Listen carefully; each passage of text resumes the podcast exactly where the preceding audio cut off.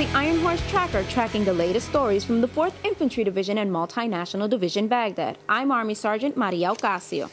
Iraqi National Policemen and Multinational Division Baghdad soldiers seized the weapons cache in the West Rashid district of Baghdad June 8th.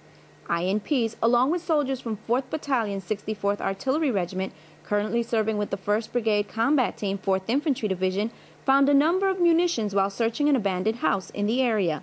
The combined forces seized a number of weapons that included 36 various sized mortar rounds, 22 fuses, plastic explosives, six mortar tubes, and a bag of machine gun rounds.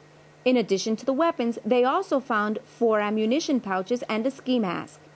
Warrior Brigade soldiers are stepping aside for Iraqis to take the lead during training. Specialist Daniel Turner has a report from Camp Taji where Iraqi Army medics are training new recruits.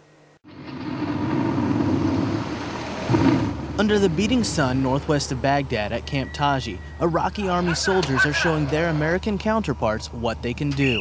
The multinational division Baghdad medics of the 2nd Stryker Brigade Combat Team, 25th Infantry Division, have trained previous classes of Iraqi medics.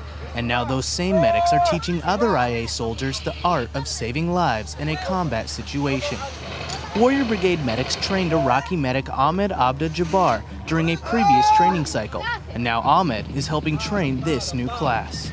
Everything important, uh, like uh, how they do the IVs and uh, how they stop bleeding uh, in battle because it's so, so important to uh, save a life.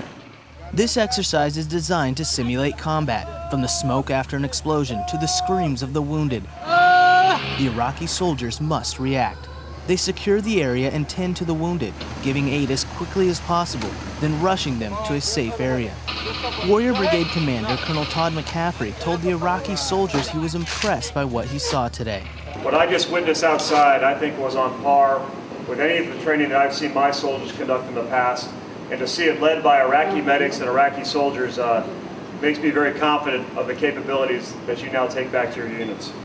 The Stryker soldiers say this training demonstrates Iraqi soldiers are eager to learn and are capable of conducting medical training and missions on their own.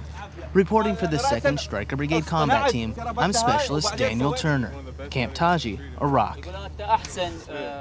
And that's today's Iron Horse Tracker. To learn more about the unit supporting Multinational Division Baghdad and the 4th Infantry Division, check out our website at www.hood.army.mil slash 4ID. From Baghdad, I'm Army Sergeant Maria Ocasio.